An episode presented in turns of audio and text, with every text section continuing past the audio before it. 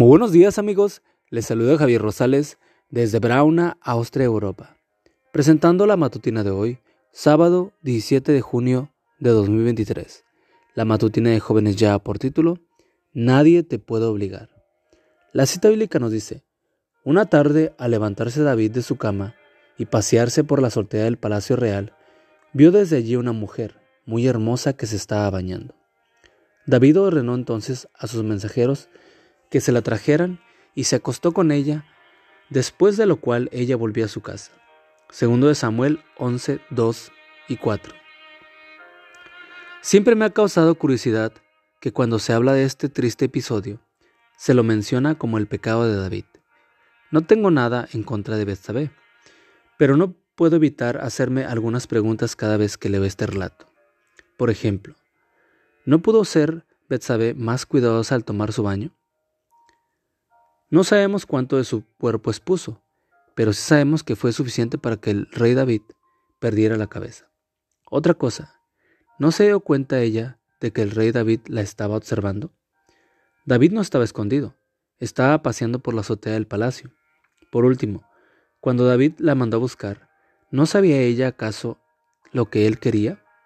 Hablemos con claridad. En algún momento del proceso ella descubrió las intenciones del rey.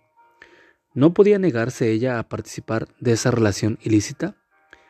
Que el rey de Israel no estuviera respetando su posición como líder del pueblo no significaba que ella también podía abandonar sus principios y su dignidad de mujer casada.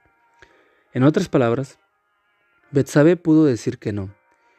Y, y si esa hubiera sido su decisión, ni siquiera el rey, con todo su poder que tenía, habría podido obligarla a pecar. Digámoslo en voz alta. Nadie nos puede obligar a pecar.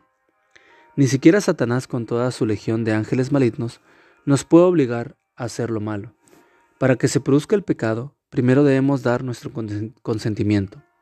En otras palabras, decir que sí. Betsabé dijo que sí, pudiendo decir que no. Y ese sí desencadenó una serie de lamentables consecuencias, tanto para David como para ella. Ese sí preparó el terreno para la muerte de su esposo, Urías, y también para la muerte del bebé que concibió en pecado. No permitas que esta historia se repite en tu vida. Pídele a Dios que hoy te dé el valor que necesitas para mantener la cabeza en su lugar. Cuando otros alrededor la pierdan, para mantenerte de parte de lo recto aunque se desplomen los cielos.